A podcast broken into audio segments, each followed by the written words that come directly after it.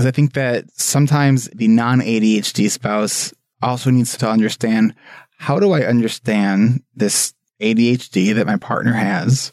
You know, and I don't think that we should be using ADHD as an excuse. It is not an excuse. It is an explanation for the challenges we're having. Yes. Right? Like, yes. And anytime Alex says, sorry, I have ADHD, I can't do that, you have my permission, just punch him in the arm. All right. Yeah. No, I've told her that. Yeah.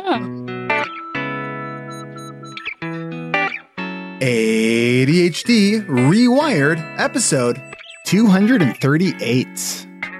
This is the show designed for those of us with really good intentions, but a slightly wandering attention. My name is Eric Tivers. I'm a licensed clinical social worker, coach, and speaker. The website is ADHDRewired.com.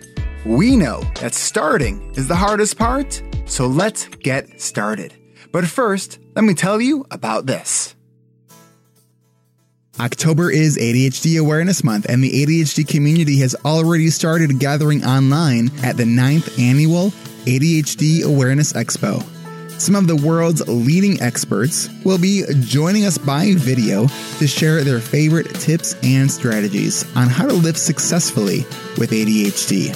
The ADHD Awareness Expo will also be featuring products and services in the online exhibit hall. It's awesome. It's going on all month long, and it's free to register. Go to ADHDExpo.com/ADHDRewired.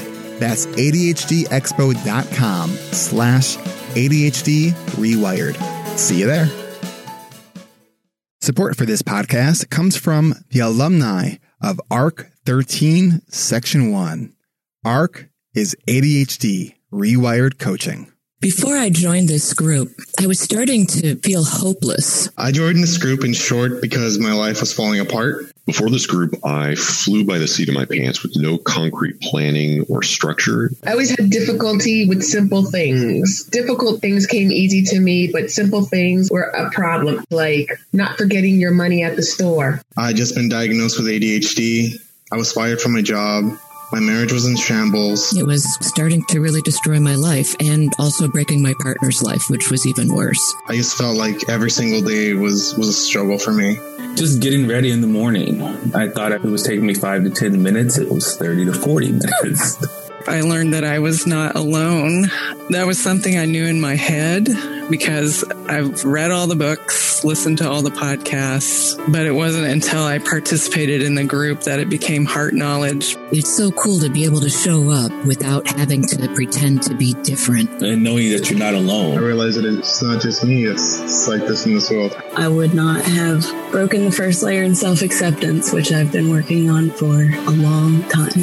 With no success, this is the first thing that I have endeavored in that's actually brought me success. I can see the changes in everyone. I see where you guys started, where we were like just kind of like drinking out of the water hose at the beginning, and everyone's doing great now. Like I definitely see the change in everyone, and like I'm really proud of everyone for everything we've been able to accomplish. I was struck by how difficult this course was, but also the fact that I and the rest of the people here were able to get through it. It really does embody the "we can do hard things" motto. There have been tools and skills, but it's gone beyond. Planning, scheduling, accountability, structured accountability is huge. With that kind of structure in place, I'm now able to help others. What a transformation. I have so much more confidence in my competence now. I got curious with a group of people who get it, who really get it. And we held each other's hands and we walked through it all together. This group is like a safety net with everyone connected hand to shoulder to heart. I came into it wanting practical tools, but I walked away with friends and knowledge and a peeling of another layer of the onion. I didn't realize how much healing would take place on the inside and how much I would gain just in terms of confidence. And I couldn't have done that without you guys. You know, a lot of this class has been about courage in so many different ways and on so many different levels. Through that, as Jorge said, we've all watched each other do hard things. Solved a 13-year problem. I was showing up early. I was pretty calm. My shoulders were back. I literally became a better employee. This group is like a really effective cough syrup. It's hard to swallow at first, You almost don't want to do it, but it works wonders. If you're thinking about joining this group and you're hesitating because even the thought of scheduling the interview gives you anxiety, but you've listened to Eric's podcast and relate, and I would say take the risk, because I was terrified and I was terrified to show up, but I have never been more grateful that I showed up for anything in my life. If you're thinking of joining this group because your life is in shambles like mine was, join this group. Eric Tivers, he's a fountain of knowledge. He has a proven system. It works. Look at everyone that's been through this program. He's changed our lives. He can change yours too. If you're thinking about joining this group, take a deep breath, close your eyes, and jump. Jump on over to coachingrewired.com and RSVP for our first information and early registration event for our winter groups.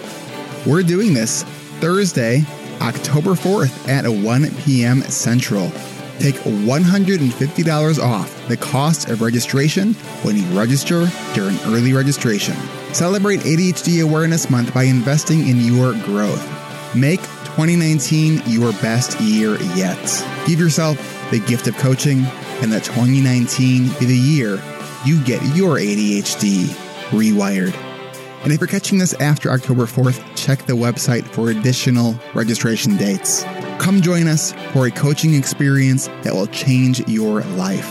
To RSVP for this information and early registration event for ADHD Rewired's 15th season of coaching and accountability groups, go to coachingrewired.com. That's coachingrewired.com. One last time, coachingrewired.com.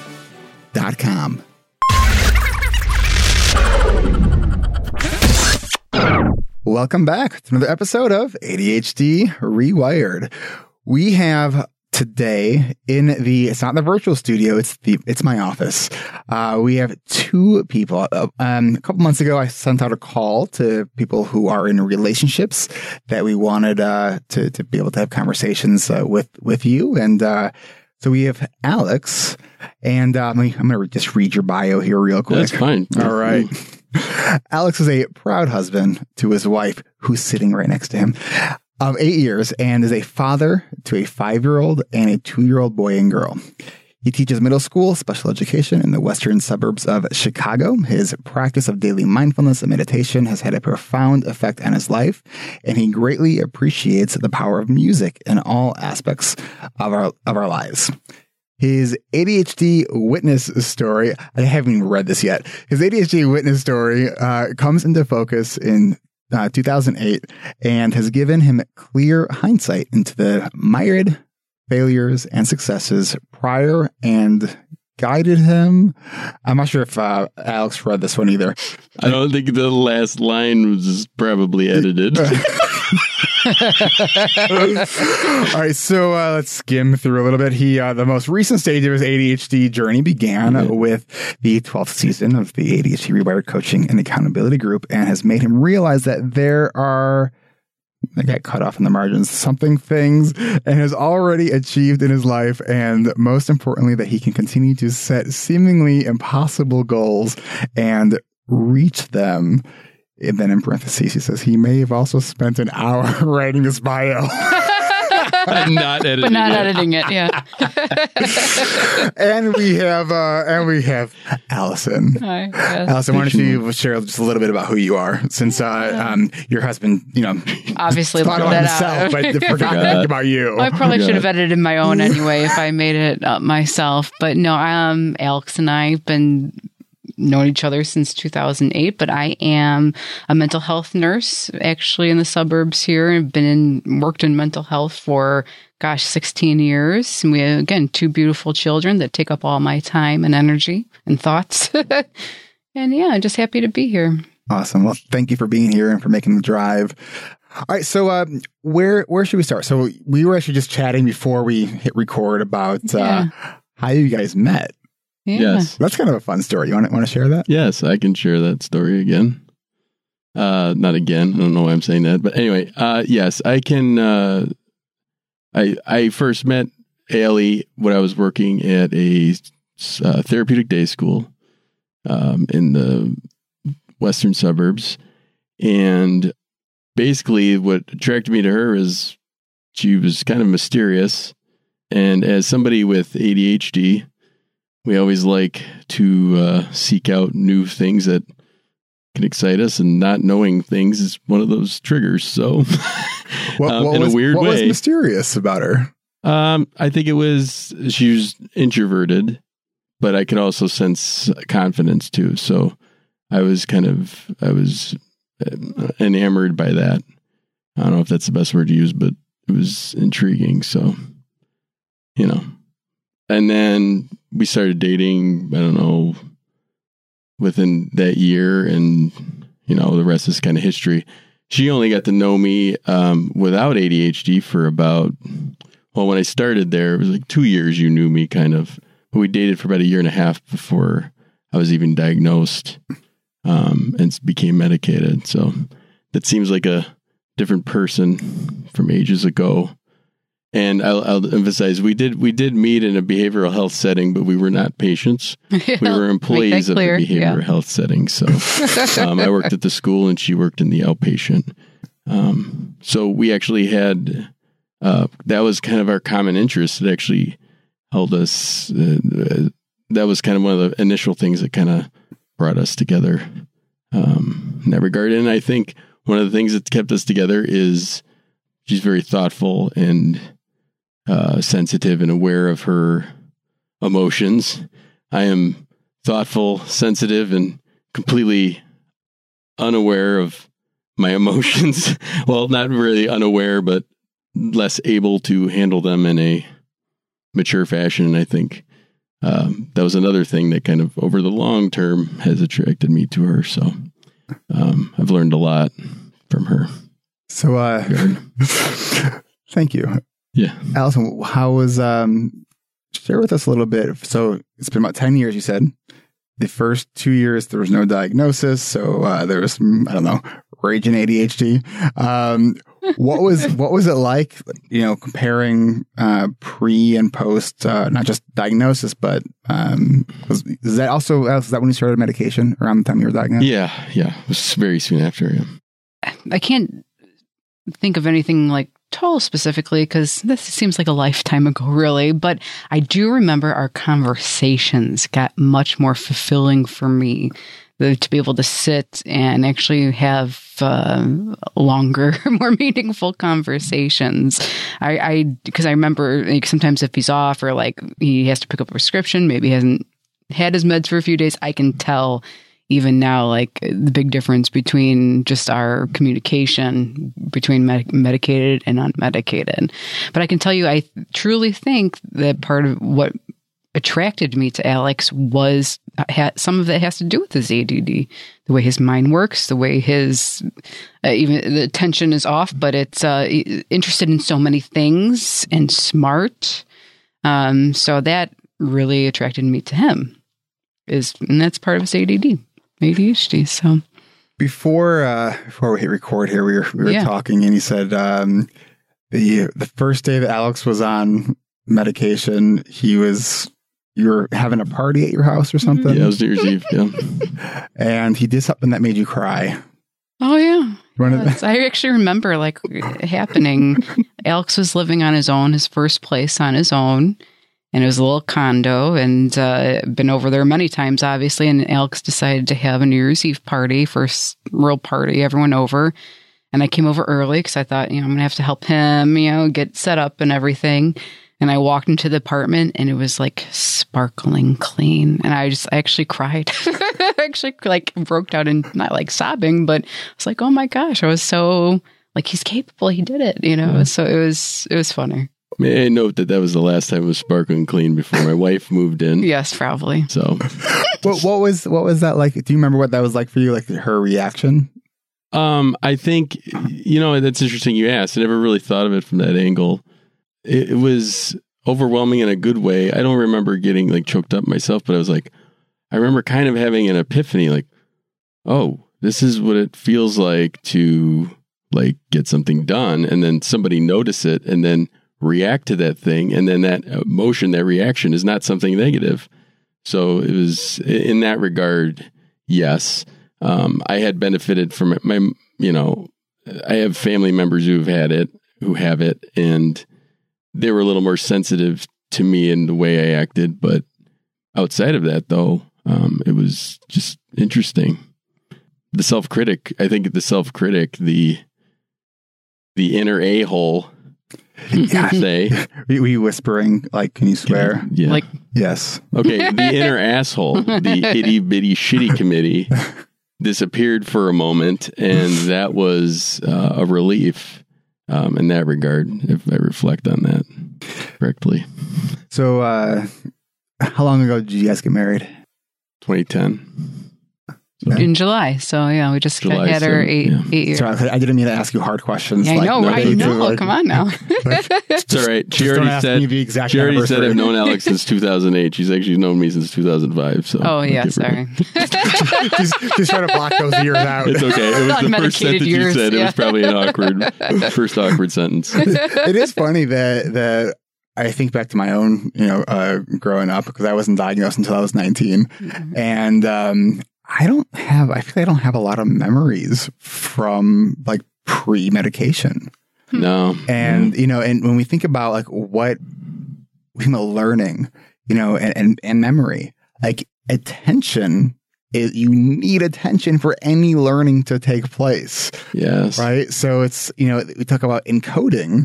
Yeah. Things aren't going to get encoded if you're not paying attention to what you want to get encoded. Just being in a physical proximity to something, even if someone's talking, doesn't mean it's actually getting into our brain. So I have to think about how to, like, I don't remember. I mean, there's so much of my childhood that I'm like, I have no idea. I don't either. I can't remember. No, I spaced out a lot. I had my teachers. I remember my parents, I vividly remember my parents saying to me, the teacher said, I think it was my second grade teacher, he just stares off, but he does fine. He gets A's and B's and, so, but during that time, now I reflect on it, and I've talked to Allie about this before, I realized how much I was missing of the social stuff, though. I mean, if something fell on my lap and announced itself, I probably wouldn't have got it for a social cue. So reflecting on that, that's sometimes hard to do, but, to look back there and say, how much did I miss? Yeah. What could I have experienced then? But that's counterproductive to do that. But it is kind of, and actually when I do it now, it's more for a dopamine hit because it's exciting to think about.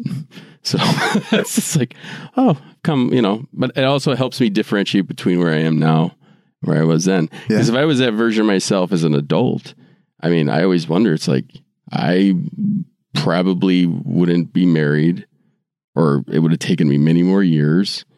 And maybe I would only had one kid instead of two, and, it's kind of weird to think about. In high school, middle school and high school, I just forget. I do remember one thing, though. I did move between my 7th and 8th grade year from New Jersey to Illinois. Now, that was a big thing. That I do remember. But what about that? Was just, I think it wasn't an ADHD thing. It was just a big, large change. And actually, for my ADHD, it might have been good because it was a exciting big change, but it was very emotionally exhausting. I think it would be for anybody, ADHD or not. But moving sucks, from my experience. Mm-hmm. When I moved last year, it was, I think I put that at the top of like one of the hardest, probably most traumatic things I went through, because it was because I moved house and business all at the same time, and it was it sucked. I'm going to hopefully not have to do that again. Moving is just, I'm not a big fan either. I had a roommate in college. He said, I had two roommates. One roommate came to me 2 weeks before school started and said, Rob's moving out. I was like, what? And his uncle like ran the property. So we were getting like a cheap discount. And he said, just tell Alex, he'll be okay with it or whatever. And we had to move literally like the week before. My other second roommate we had to go get a apartment. We had to do this. I wound up, because my roommate was working, I wound up moving all of it, everything. myself. And it was awful. And that was before I was medicated. And so anyway, I don't know where that came from. That was a little ADD moment there for you guys. Now we're coming back out of the rabbit hole. Hello, everyone. So, Allison shared with me before we record that she has not really heard much of this podcast at all. You said you listened to like 15 minutes of one episode. Yeah. So I wanted to be surprised. Well, that I think we can probably accommodate. Okay. Tell me a little bit about kind of the that back and forth, just the relationship of, sharing responsibilities at home, parenting, household stuff, and how, because in some ways, I think about relationships. There's you and there's your partner. And there's ADHD.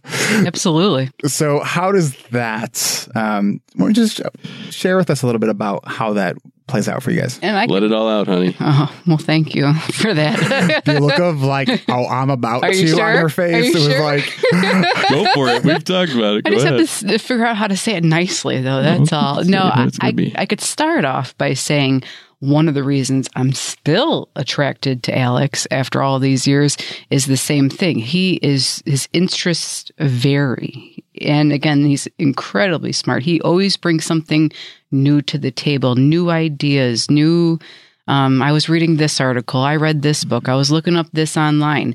For me, that fulfills that intelligent conversation, that keeps it going for me, because him and I could sit and have intelligent conversations for hours and or talk about them, because we do share that love and passion for mental health issues and helping people with mental health issues on our own.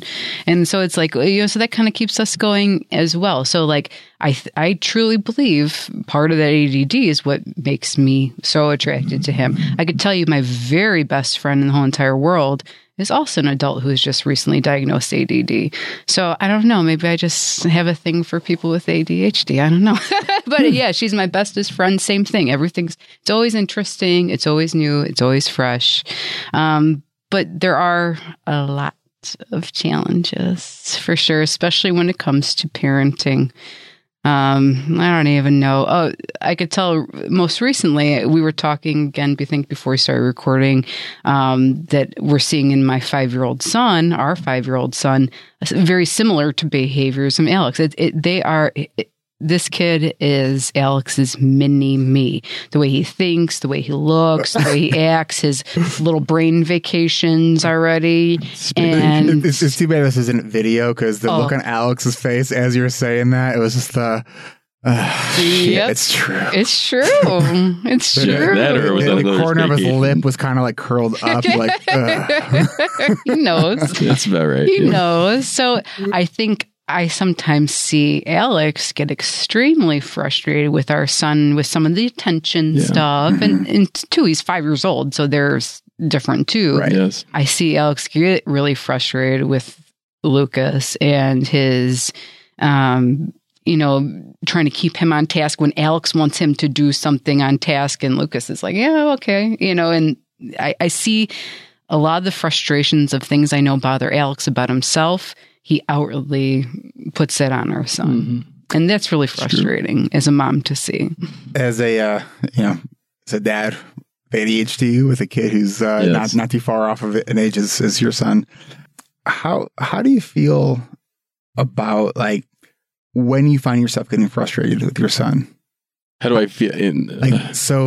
Either in the moment that it's happening or afterwards? In reflection, to be completely honest, in the moment, like I realize I know almost right after I do it, I'm like, okay, that was not cool. That was not something that should be allowed to be done. Like not like in a super negative sense, but just I should have chosen a different route. Yeah, super gluing his shorts to the chair. Yes. Yeah, no. Yeah. You're never going to get the shorts off of the chair. I mean, he got out of there, but the shorts are there forever. But that quick biting anger. Reactive. I feel like, I almost feel like I clawed him or something and he's going to have a little scratch on his face. And I just want to iterate that I do not, there's no physical altercations going on. We're speaking a metaphor. Yes. This is metaphor. But I will say it's the hardest part for me. The most emotional part for me is usually the reflection of it. It's built up over time, and that becomes a source of, there's some sadness and regret and striving to forgive myself for certain things and know that I can be better the next time that particular thing happens. So I think I trust myself that I'm going to work on it and consciously improve myself. And I accept that it's going to happen here and there, but I'm just hoping that the frequency at which it happens and the intensity over time dwindles because I'm being conscious of it and trying to make positive changes, if that makes any sense. Yeah. Alice, when you see Alice getting frustrated, like what do you do? How do you kind of do you jump in? Do you give them space? Do you, like, how do you interact with that sort of situation?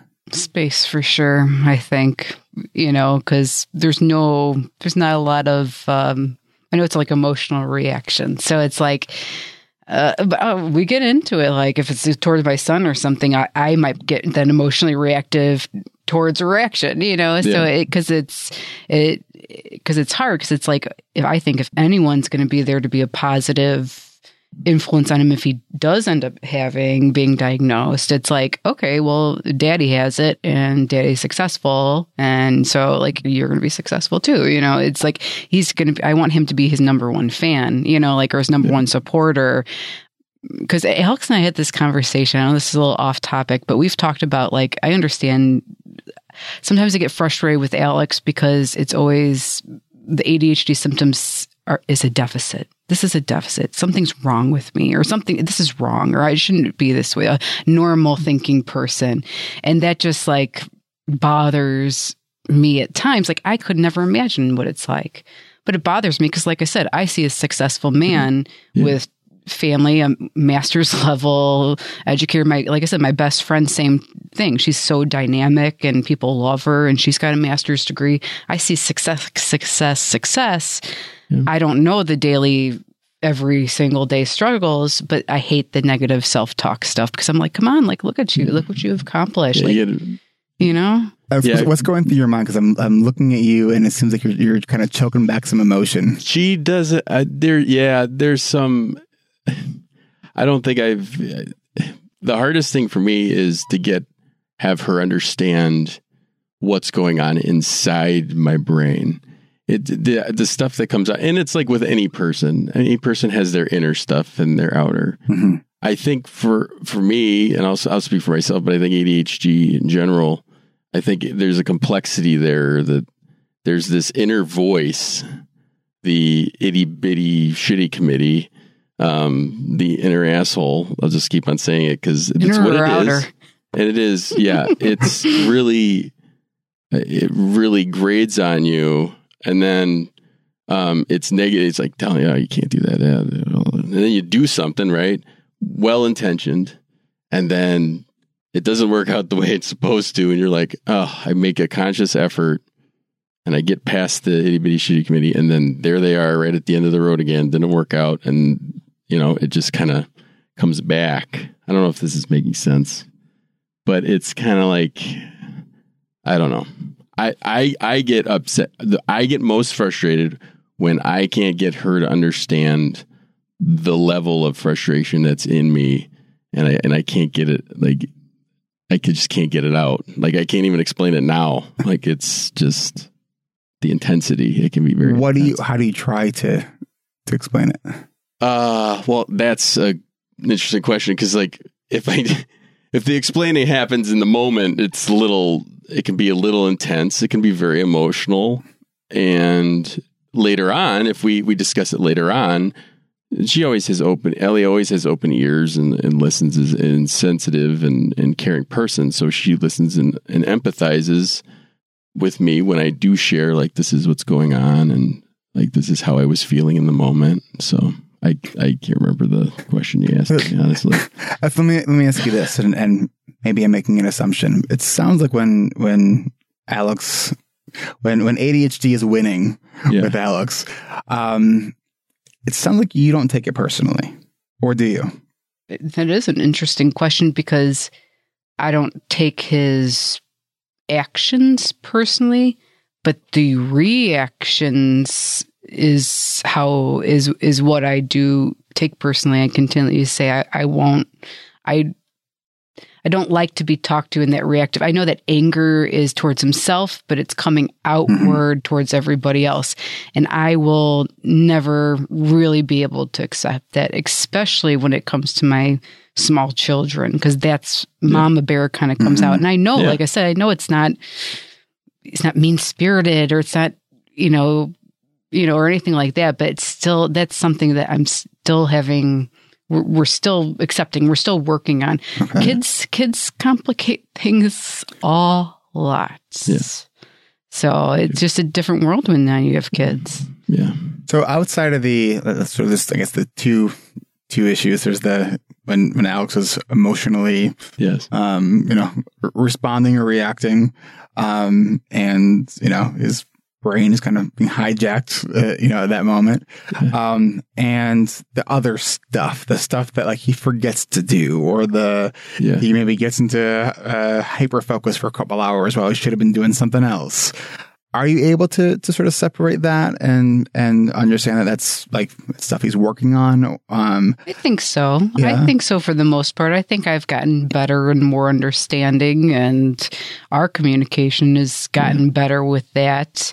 Of course, there's daily annoyances and things like that, but I don't think I get down to, like, I think I'm pretty understanding about that stuff. Yeah.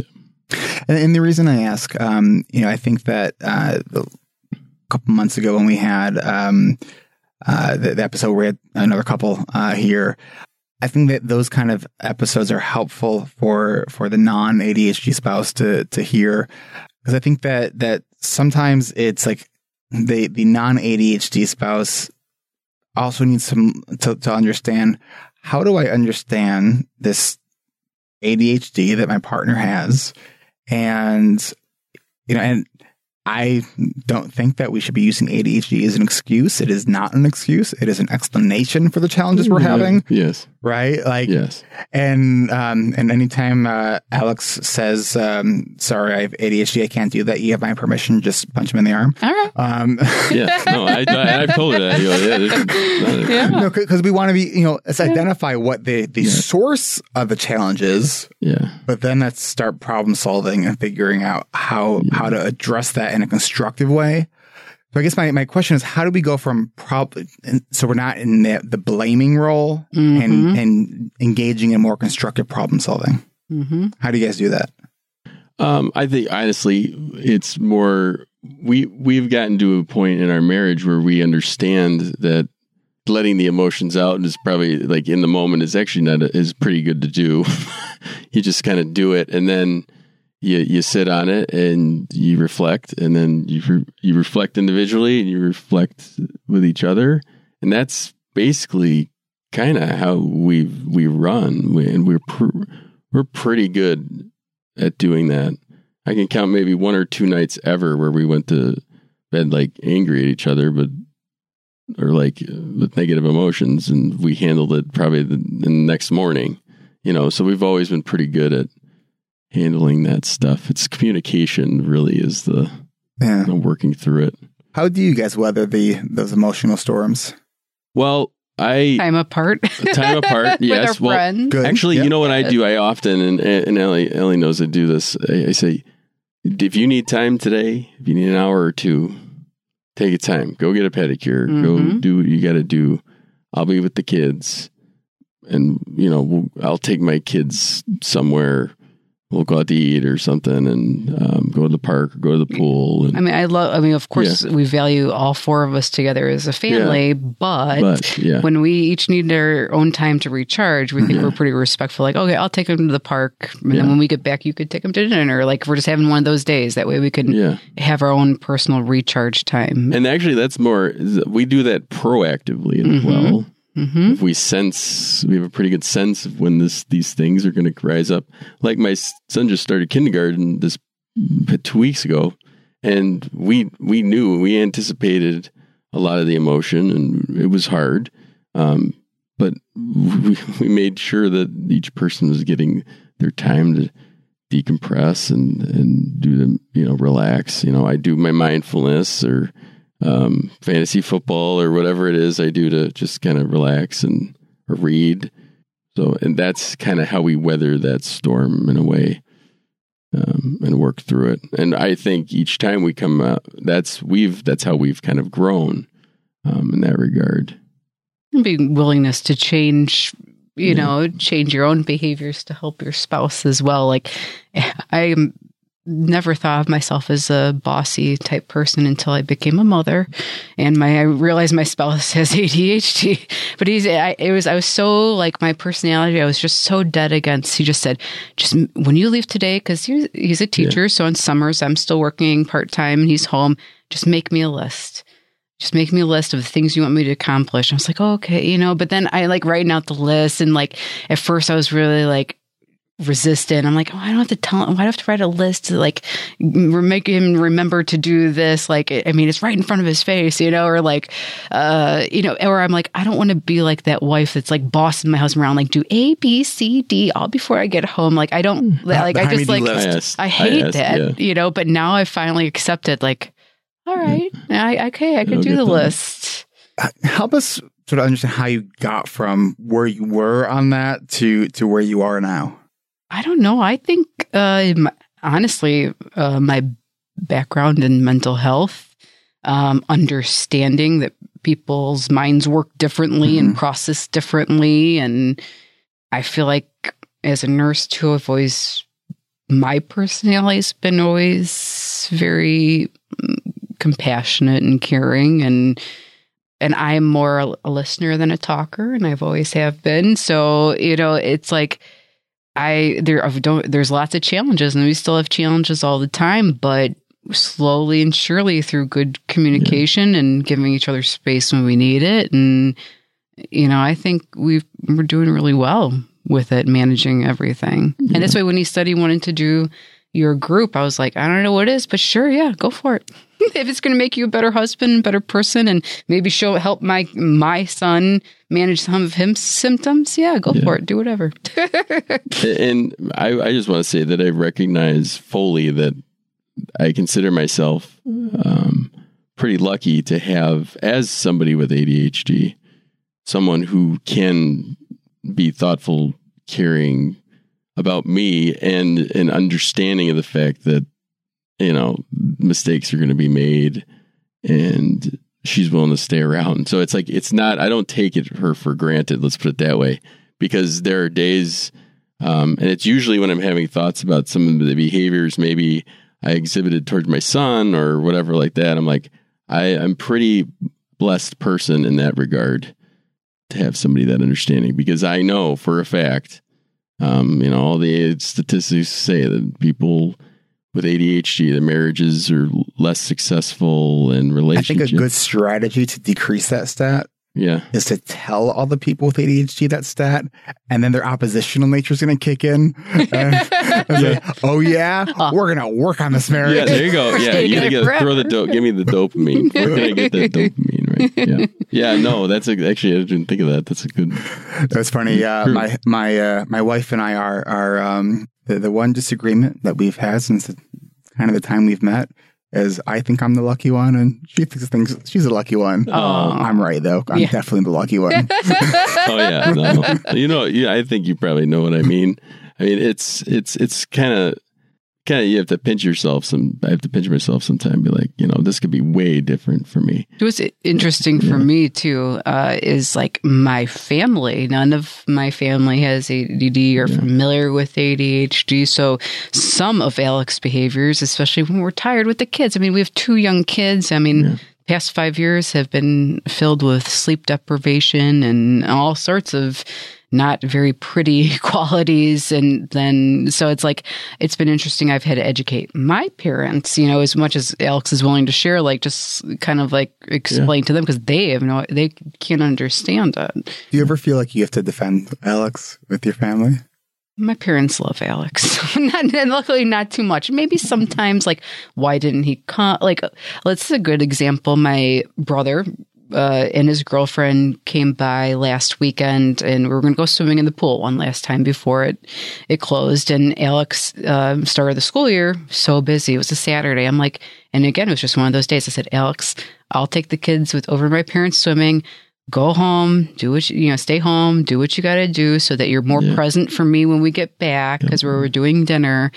And we did that. And my parents were like, well, why isn't Alex here? Like, they were kind of like put off. I'm like, no, like he needs this. He's not going to be present. Yeah. He's going to be miserable. He wouldn't be present, you know, mentally if he were here. So this is the better choice. And then they're like, oh, okay, I get it. I'm like, all right, you know. Yeah. Let me ask you this. I think that there is this dance that we do especially when one person has ADHD and the other doesn't. Yeah. Between being supportive and accommodating and enabling. How do you guys sort of how do you tango with that? I can say that, like I said, again, going back to having two young kids, my mind, my energy, everything right now is them. I cannot peel away. So it's, I don't know if you want to say the question again for me. Yeah. So one of the things, and I'm speaking for myself, I'm speaking in conversations that I've had with coaching group members, when a couple has a supportive marriage, when the person without ADHD is really supportive and accommodating. Yeah. There's this weird thing where we feel like so grateful that we're like not shamed, that we're not made to feel bad. Yeah. And we also sometimes feel crappy for being let off the hook too much. Mm-hmm. Yes. Yes. Okay. Now I get it. Yes. Mm-hmm. So how do you guys deal with that? Well, I think, I don't know, Valley could really speak to that. So I don't know. I kind of experienced that feeling like, oh man, anybody else who did these things or whatever, am I getting a reprieve here? Or is that, you know, do I deserve it? Like, do I deserve a reprieve more than somebody else without ADHD? Like when she forgives me for a certain thing, is this in that regard kind of, or? I think I'm pretty, I want to say tough, but I think I don't let you off the hook much. Don't. No, the emotional stuff is different. The other stuff is like being a partner, you know, that kind of stuff. Like, okay, I just did A, B, C, and D to get all the stuff we need to get ready for kindergarten registration. Like, I can't handle this text. You take him for the eye exam. Here's the date. Yeah. You take him. I can't deal with, you know, you take him for this, you know. I'm getting better myself as working on my own boundaries. And that's something I've been working on because, again, being a young mom and then, you know, you want to take on everything yourself and do it your way. And I personally have worked on boundaries, which have been very helpful to me, that it doesn't have to be my way. It can be his way, you know. I might finish the project a little bit. Alex is really great at doing a project 95%. Yeah, I'm just so glad good it's at recorded. It. And that 5%, I'm fine. Yeah. It's on tape. With my wife and I, the general idea is like when I'm cleaning the kitchen, that I'm going to clean the kitchen really well up to about 95%. Yes. And then I don't see that other 5%. Oh. Like, I think I'm done. Yeah. And then she's like, what about the big mix? Bowl. I'm like, I didn't even see the mixing bowl. It's, you know, I got it. Yeah. And so it's like, instead of like arguing about that, it's like, I do the 95%. She's a cleanup crew that just finishes it or just points it out. We also we do something we call the game in quotes, or it's just basically like, I don't have to use my executive functions as much to decide what needs to be put away. She just says, all right, go put that away. Uh-huh. All right, come back and then go put that. And it works. And just calling it the game supposed to make it more fun. Yeah, right. I feel it's kind of like honey-do list, but more fun. I feel like I'm more playing the role of a doer than director in this game. Yeah. So I might need to renegotiate this game. Yeah, you might need to. Well, it's interesting you say that, because I think that's one of the reasons that I like to have the list, because that is one less executive function I got to deal with. And that, like, somebody direct, it's as simple. Following is not a difficult thing for me to do if I'm obviously attending to it. You know, I think that it's a relief. It almost offers respite to that executive function, thinking about what I have to do. Oh, somebody's telling me, okay, just do it. So, and back to the other part, I think Allison does a tremendous job of balancing empathy for my disorder, or and holding me accountable. And I think vice versa. I think we do a pretty good job of doing that. I remember there was some task, like, and I could tell it was like, I don't know, it was some like small little project around the house or something. And I gave it to Alex at the end of for some reason, you know, had done so much, and I gave it to Alex. He's like, well, I don't get it. Like, how should I? And he was like wanting me to tell him how to do it. And I said, Alex, you have a master's degree. I have a lot of faith that you can figure it out by yourself. You know, like, it might take some more time, but I have a lot of faith you can figure it out. What was the task? I don't remember. I don't even remember. It was something think a little. Lot of that though is, you gotta be kidding me. Oh, yes. He's got about 5,000. You'll never believe this, but that alarm is an alarm I never turned off, and that is for my ARC group that would usually start at 3:00. Oh. So is that why you showed up late? Because it's 3:14 right now. Yeah, I don't know why I went off that. Oh, weren't that 3:30? It was 3:30, right? I can't remember. All right, let's take that interruption to actually take a break, and when we come back, I actually want to dive a little bit more into we're talking a little bit about the coaching group, and what I'm really actually looking forward to, Allison, is talking to you about what you observed with Alex going through the coaching group. All right. And we will be right back. Join us this Thursday, October 4th, for the kickoff of our winter coaching group sessions early registration. This is a group registration event. If you want to just learn more information about the coaching groups, you can also attend. There is no obligation to sign up for the group. We will spend the first hour or so going over all the details about the group, answering your questions, and having a conversation with each other. And then, if you like what you hear and you're ready to sign up and you want to take advantage of the early registration discount where you can save $150 off the cost of registration, then go now to coachingrewired.com and RSVP for this event. That's coachingrewired.com. Not just skills, but a structure designed specifically for people like you who have ADHD. That's coachingrewired.com. Support for ADHD Rewired comes from patrons who show their support by going to patreon.com/ADHD Rewired and giving a monthly financial contribution. Patreon is kind of like the NPR model, where listeners can show their support because they value what they hear. And I'm asking you to show your support for this podcast, especially if you've been listening for months or even years. And like your favorite NPR station, ADHD Rewired is not going to go away if you don't contribute. But with your financial contribution, we will put your money to work for you. And with your support, we can continue to grow the ADHD Rewire team, which will help us create more content and reach more people. Become part of the ADHD Rewired community of supporters on Patreon. Go to patreon.com/ADHD Rewired and give an amount that makes sense for your financial situation. And if you're not in a place where you can give, another great way to support us is by leaving an honest rating and review on Apple Podcasts or any other podcast app that supports reviews, or by telling a friend, your therapist, a coach, or by telling people at your next ADHD support group meeting. Our next patron-only Zoom chat with me will be on Thursday, October 25th at 1 p.m. Central Time. It's ADHD Awareness Month. Make this the month that you support ADHD Rewired. Go to patreon.com/ADHD Rewired. Patreon is Patreon.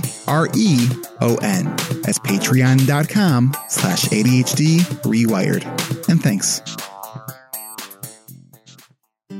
Join us next week for our monthly live Q&A.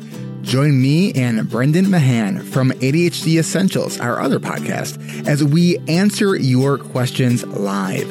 We do this every second Tuesday of the month at 10:30 a.m. Pacific, 1:30 Eastern. This is a great way to be a part of the community. To register for our free Q&A, where we'll answer your questions, help you with your challenges, go to ADHDRewired.com/events. That's ADHDRewired.com/events. We'll see you there.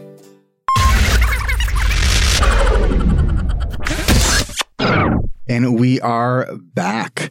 So before the break, we were sort of talking about how we accommodate each other in relationships, being supportive, holding each other accountable, but also with not enabling. So, Alex, you were in the 12th season, right, of the coaching and accountability groups. 12.3 is the place to be. Mm-hmm. And so maybe, do you want to start a little bit about sharing maybe why you joined? Yes. The exact reason I joined is because I had the medication thing down, but I never really took care of the behavioral aspect, the cognitive, the thinking part of it. And what do I do to get things done and lead?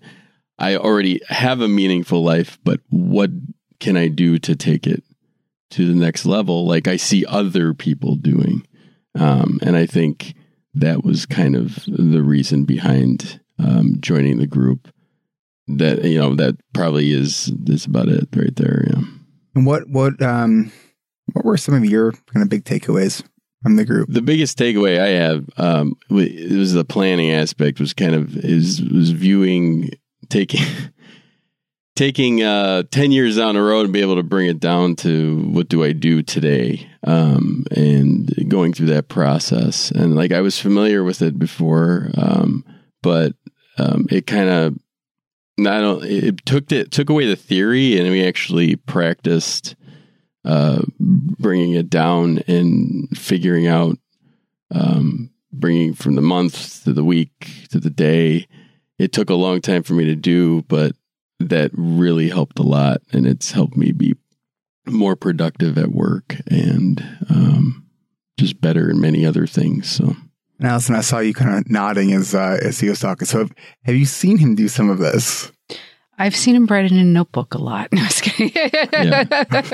But no, I think he told me what I liked about, like I said, I've kind of separated myself from this for Alex a little bit. Like I said, I've never listened to a podcast, nothing like that. So it's like, for him though, I know it helped him feel a lot better knowing other people think the way he does. And I think that was a huge piece for him, even a little self-confidence wise, like, okay, like I'm not the only one who feels this way, who deals with these things. Like it's, you know, I think that was very helpful to him. And how did you see that play out? Excitement for the group, talking about different topics, or, you know, just like things he learned, or, things like that. And even just saying like, oh, it just feels good, you know, to do this. So, you know, and I could be totally honest with myself and you, say like, oh, of course I was so annoyed sometimes. Like, oh, you got group again. Oh, you know, like you have to do this. Like it's summer, like it's kids, 3 days a week. Yeah. Like, oh my, you know, so it's like, it was like, it was a little inconvenient, you know, at times. So that was like, I got my fair share of being annoyed and frustrated and things like, and again, not exactly knowing what he was even doing. But I think if he feels like it's good for, you know, I know you're saying a lot of the work stuff is what it kind of helping him towards. And like I said, that confidence and that sense of normalcy, then that's, hey, I'm for it. Yeah. There was two other reasons too. The empathy reason was I have people in my family who have it, and I've had that empathy from them. But being around another group with it, I was like, this seems like this could be pretty good. I didn't know what to expect, but that definitely played into it. And I forget the second reason. When he said there was two things, my first thought was, let's see if he can remember. Nope. It had something to do with completing things, and I, of course.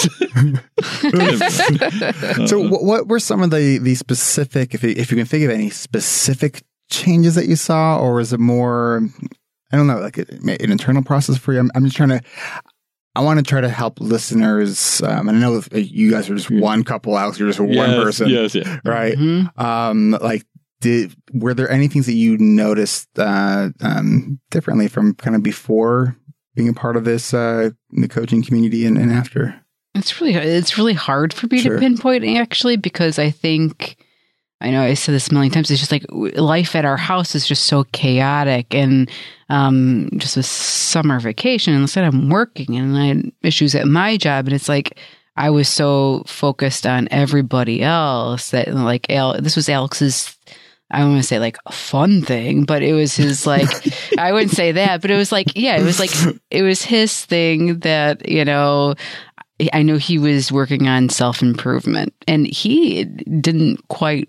Like, he wouldn't come home and share every sort of detail or everything with me. He shared actually very little about it. All right. So I was a little more internal. So, yes. So Alex. Yes. the things that you got from the group that you've never shared with your wife. Here we go. Yes. Yeah. What do you want to share with her?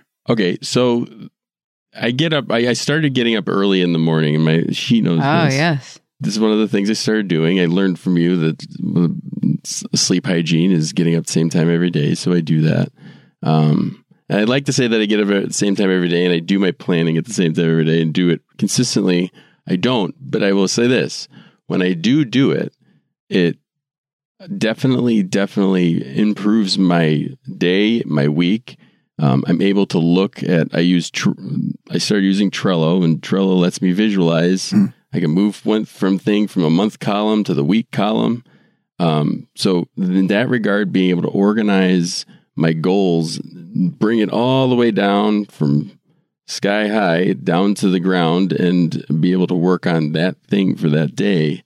That is definitely something that has shifted for me. That's been something huge that I've noticed too, is the same thing. You when you wake up then, and you're already have some of the to-do things off your list, when the kids wake up maybe an hour and a half later, you're much more present and able to relax and just be present with them. And that is huge. You get an hour to an hour and a half before your kids wake up? Sometimes. Lately, it's actually gone down. There was one morning I think I got really lucky. It was like 2.5 hours in the morning. It was pretty amazing. I sure there was probably some more fantasy football going on that morning. Enjoy that. Yeah. Absolutely. Yeah. I don't take that for granted. All right, so you're doing more planning. And you've noticed the impacts of that. The accountability group is probably... I think I've got to the point now, because we've had it for so long, that I started kind of like, it's there. I kind of take it for granted right now. But when I reflect on it, I'm like, not everybody has this. So it was, this. Are you talking about your team, your accountability team? Yeah, my accountability team, the small group we had, and how we still stay in touch. We still meet. That's awesome. Weekly. Lately, we've had to juggle some things, but we stay in touch, and we kind of hold each other accountable and support each other. That in that regard, that was the highest value that I still have, tangible value I have from it. So, and then, the alumni group too, but that's, of course, a separate thing, but it is, that has been really cool too, 'cause it's just an extension of these great minds is sharing ideas and problem solving with each other. So, Allison, over the last 10 years or so, what are some of the things that you've been learning about ADHD? I could say, this is a tough question. I think it's different, obviously, reading something in a book or just meeting somebody and then seeing it play out the day to day.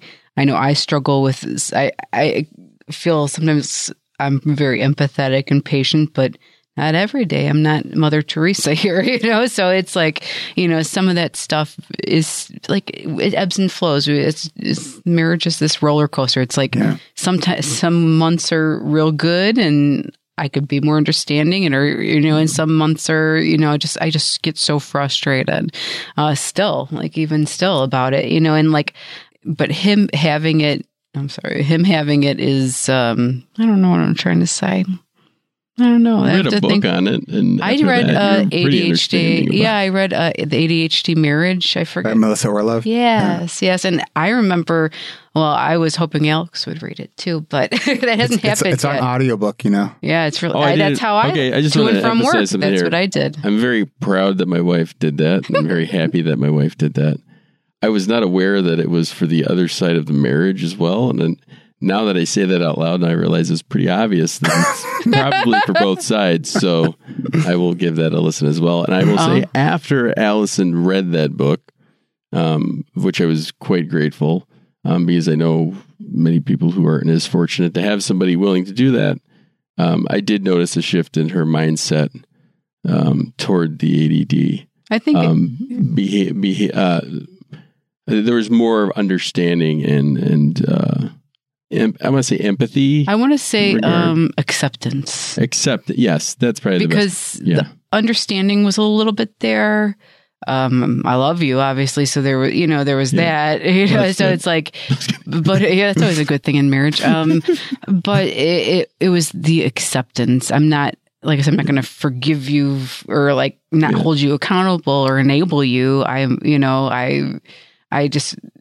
It's always been a pet peeve of mine where it's like, my ADHD or my bipolar or my depression or my anxiety, like anything, as like you identify so much with that's who you are, which I get, but it's helped me with some of the things that, these are not all things that can be controlled or be mastered in a way that I think it should be, it's an acceptance thing. Yeah. With some of these behaviors. After you read that, I definitely noticed a change. I should read that again. Sure. Hey, you just read it constantly. I should read it the same time. I should read it a first time.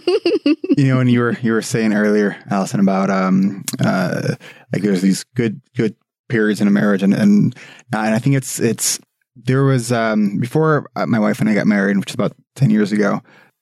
My wife's grandfather said to me that, in a marriage, it's not just, you got to think about the long-term things. Like you're going to have good years and bad years in a marriage. And I think that it's important to think about that, because when you have ADHD, like you want everything now, if not sooner. Right. And I think that especially with ADHD, we have a now bias, and meaning that like, however we are in this moment, we think that that's kind of how we've always been, and that's how we're always going to be. So whether we're doing good or we're kind of having a hard time, there's this like part of us that thinks this is how it always is. Yeah. Mm-hmm. Would you agree? There's now and there's not now. That's it. So I think it's just an important thing to sort of look at the long term for anyone who's listening, who's struggling with in their marriage, with that relationship with the three of the two people on the ADHD. Yeah. It's a balancing act, and it's a dance, and sometimes you're going to step on toes, and when you do, you say sorry. But how is he at apologizing? Getting better. Let's say that. I'll say that recently. Yeah. Yeah. Getting better. He's always, It's, that's a tough one. Yeah. That's a tough one. That's that itty bitty shitty committee too. It's like, you could have not had me do that. Well, act like that toward my wife or say that, or it's almost like I have the anger toward myself there. And then I know I did something wrong. And then now I'm also feeling bad for my wife because I said something or I said something to my kid. So the apology is just that it's just, I really have to process it first. And usually it's the next day I do it. But I think I process things a lot differently than he does too, which is really hard sometimes because when we get into a fight or something, he wants immediate resolution, immediate. Yes. Okay, let's just say, okay, we apologize. I'm done. It's over. Like it's forgotten about. I hang on to things and I just can't. It's like, okay, logically, I understand everything. I forgive you, but I'm still pissed. Like, and that just lingers for me sometimes. Yeah, so that's hard for us sometimes because logically, like I said, everything we talked about, it's worked out, but the feelings for me are still residual. They're still like laying around. So sometimes, and he just like, what's wrong with you? We talked about it. I apologized. Well, no. Like sometimes it's still, you know, for me, that's something that I have a hard time, or we have a hard time meeting eye to eye after an argument like that. And I wait till, because another ADHD thing for me is those emotions that get in there. It's just like they wedge themselves in there, and they're like, they won't go away, and they're so intense. And that's part of the reason I always want to, can we please just resolve this now? Because we had this conversation the other day. I go, can we please talk about this now? Because I can't function. I felt like I couldn't function and move forward with anything because my brain was occupied by this intense emotion. Yeah. And Alex is like, his first reaction is emotion. Mm-hmm. Mine is, I go inward and I need to process it internally before I give out my answer. So like that drives me crazy with him, and I'm sure drives him crazy with me because I'm like, okay, I know I'm feeling something strong and it's negative, but I don't know what it is, you know? It makes me envy. I don't know, okay. Oh, wait, you can do that? Think about that? And then just, I wish I could do that. I just I can't. I know for me, whenever I get sort of flooded with that a big emotional response, I'm not safe for human consumption. You know, it's like I just need to remove myself because it's and it doesn't happen often. But I recently had a issue with my wife, and I got like so angry, and it was like not only was I just fully like flooded with that like anger, like righteous indignation, like I couldn't let it, like it was like this, like the best way I can describe the emotion was sticky. Like I wanted to actually let it go now, and it wouldn't. And I was like, good 4 hours. I was like, so I first got for a drive. Not a smart idea when you're, because like road rage feels awesome. And I'm like, and I don't like, that's not me. But like when I was in that place, and then so I'm like, oh wait, I'm at a frisbee golf course, and I love to play frisbee golf. So I'm like, let me go. Play some frisbee golf. Oh, I play like shit, so that just like pissed me off even more. And then I came home, and I was like, and I texted my wife before I came home. I was like, I'm still angry. We need to talk, but not right now. Mm-hmm. And it was one of the first times I think in our whole marriage where my wife kind of like was wanting to solve the problem right now, and I was like, I need space. Mm-hmm. And it's probably one of the only times in our marriage I yelled at her, like, and I felt awful about it afterwards. And part of why I yelled at her because she wasn't giving me space. Mm-hmm. And so, and what I was able to do in that moment is to share with her, like, I know, like, and we talked everything through, and so I know what you did. It wasn't like you weren't intentionally trying to do the thing that you did. Like right now, like my brain is feeling so flooded with emotion that nothing constructive is going to happen right now, right? Yeah. And I was like, and I was telling her I need space, and then she kept kind of going like rehashing something, and I lost it. And I hated that I lost it. Yeah. Because I'm not a yeller. Like this is not, you know, I'm a pretty, like, I can talk about most, like, I can do difficult conversations. Yeah. I'm a therapist. Yeah. Right. Yeah, I know. Yeah. You know, so I guess when that happened, once I calmed down and I knew that I was like, I was on the other side of it. Yeah. I said, you know, I'm grateful that this is actually like, this isn't something that happens often, but I just want to remind, I want to remind you when that happens. And I say that I need that space. Like I really, really need to respect that I need that space. Yeah. Mm-hmm. So it's tough. I think we've gotten better over the past few years identifying in ourselves when we need to walk away and being able to tell that other person that it is so important. Absolutely. May I just say that adulting in general is stressful. Yeah. I just want to generally empathize with all adults and parents, even not having kids. It's a lot of responsibility. And then you throw in emotions and all that stuff. And it can get overwhelming. And so I think then ADHD can exacerbate it. So I think I think we all need to be empathic with each other and realize, we're enough. We're not what we do all the time. We're not things. We're people, and we have emotions, and things are going to happen. And at the same time, we need to hold each other accountable. I think too that we're all doing the best that we can. Yes. Even when our best may be different day to day. Mm-hmm. Right. Right. Exactly. We don't wake up on on some given Wednesday and say, today's the day I'm going to be an asshole. Right? Like, yeah, no, I know. Well, I can think of maybe one person who is that, but never mind. Another side note. So, is there anything else that we didn't discuss that you guys want to talk about? I don't know. I think we touched on parenting.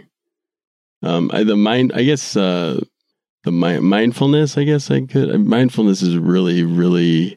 I guess the way I touched on the sleep, I mentioned mindfulness. I think I've kind of touched on those.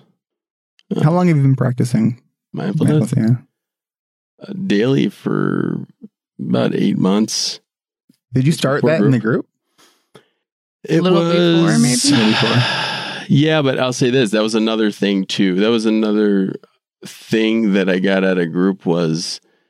I saw other people get really excited about a thing, and then they would really work on the thing and practice it every day or whatever. And I'm like, oh, I'll do that too. And just kind of like this mutual encouragement. And I think definitely being in group got me to do that. So, which makes me remember my other reason because my classroom changed last year, and it was more intensive, and I just needed I needed something, a third party to come in, because me and the other second party, like the second party was good and they were supportive, but I needed that, the empathy part, and that's another reason I did the group. And I heard it, I'm like, oh, that's awesome, the concept's great. And I remember in the interview with Eric, I remember saying to you, I said, oh, those things going pretty well. And you were very proud. And you said, yes, this group dynamic is going very well. And I really like it a lot. And I will, as somebody who has been in the group aspect is really, really a positive and different way of approaching the ADHD coaching. And I think anybody with it should try it, honestly. So do I, but that benefits me in a lot of different ways. So it's all these things. I know all this. So. It's always better coming from somebody else, right? Yeah, no, but yeah, in all honesty, yeah, that was really, it was a great experience, and I honestly too, I like that the format with the administrators. Like, there's you can run the group, and then the admin's there. And there's no pushiness to participate or anything like that. We understand that there were days where we were all on, there were days where we were all off, there were days where some of us were on, some of us were off, and we just took it as it came. And I think that was a big piece of it. You were in section 3, right? That's right. It was the place to be. Sandra was in your group? Sandra was in my group. I think that it may have been one of the funniest groups we've ever had. I know. It was, yes, that was, it was a very, that was, there was a lot of really good laughs in there and genuine moments. And I think it was a product of the dynamic. And what's so interesting to me, this is now, so I'm going into, I'm in the end of our duration right now for my 14th season. And so I think I've done 30 something groups, maybe even more than that. I actually figured out, I did a plug this into a spreadsheet a couple weeks ago that in January of this year, I'll hit 1,000 hours of group coaching facilitation. Cool. And every group has been so different. Like, even within the, like there are groups where the main sort of trait of the group is really like productivity focused. There's other groups that are really like self-acceptance focused. There are groups that are more like trying to figure out social skills focused. And it's just like, everyone is so unique and there's no way to like predict that. No. It's fun, you know. It is. You know, I always wonder, like, am I ever going to get bored of this? And I think that as long as I have 12 people together with ADHD, I don't think it's possible to get bored of that. But yeah. So we were a timely group too. We were very on time. We were very much on time. I remember getting complimented on that as well. We weren't as late as some of the other groups. No. But well, thank you guys so much for coming out here. Well, really appreciate it. Yeah, thanks for having us for sure.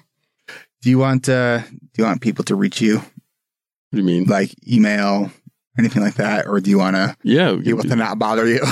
No, they can reach. Yeah, they can reach me. That's fine. Okay, and where would you like people to reach you? That's a good question. Email probably be best. Okay. Yeah. Which is. Oh, I gotta share this on the internet? No, I'm just kidding. Okay. That would be aganderson1@gmail.com. Awesome. Well, thank you so much. Thank you, Eric. Yeah. All right. Let's we'll cue the banjos and we'll see you next week. This is a public service announcement to all listeners in the US. Midterm elections are coming up on November 6th, and this is arguably the most important midterm elections of all time. This is a critical election. This is about social and economic justice. This is about making sure we can still get coverage with pre-existing conditions like ADHD. This is about ensuring a free and appropriate public education for students with ADHD.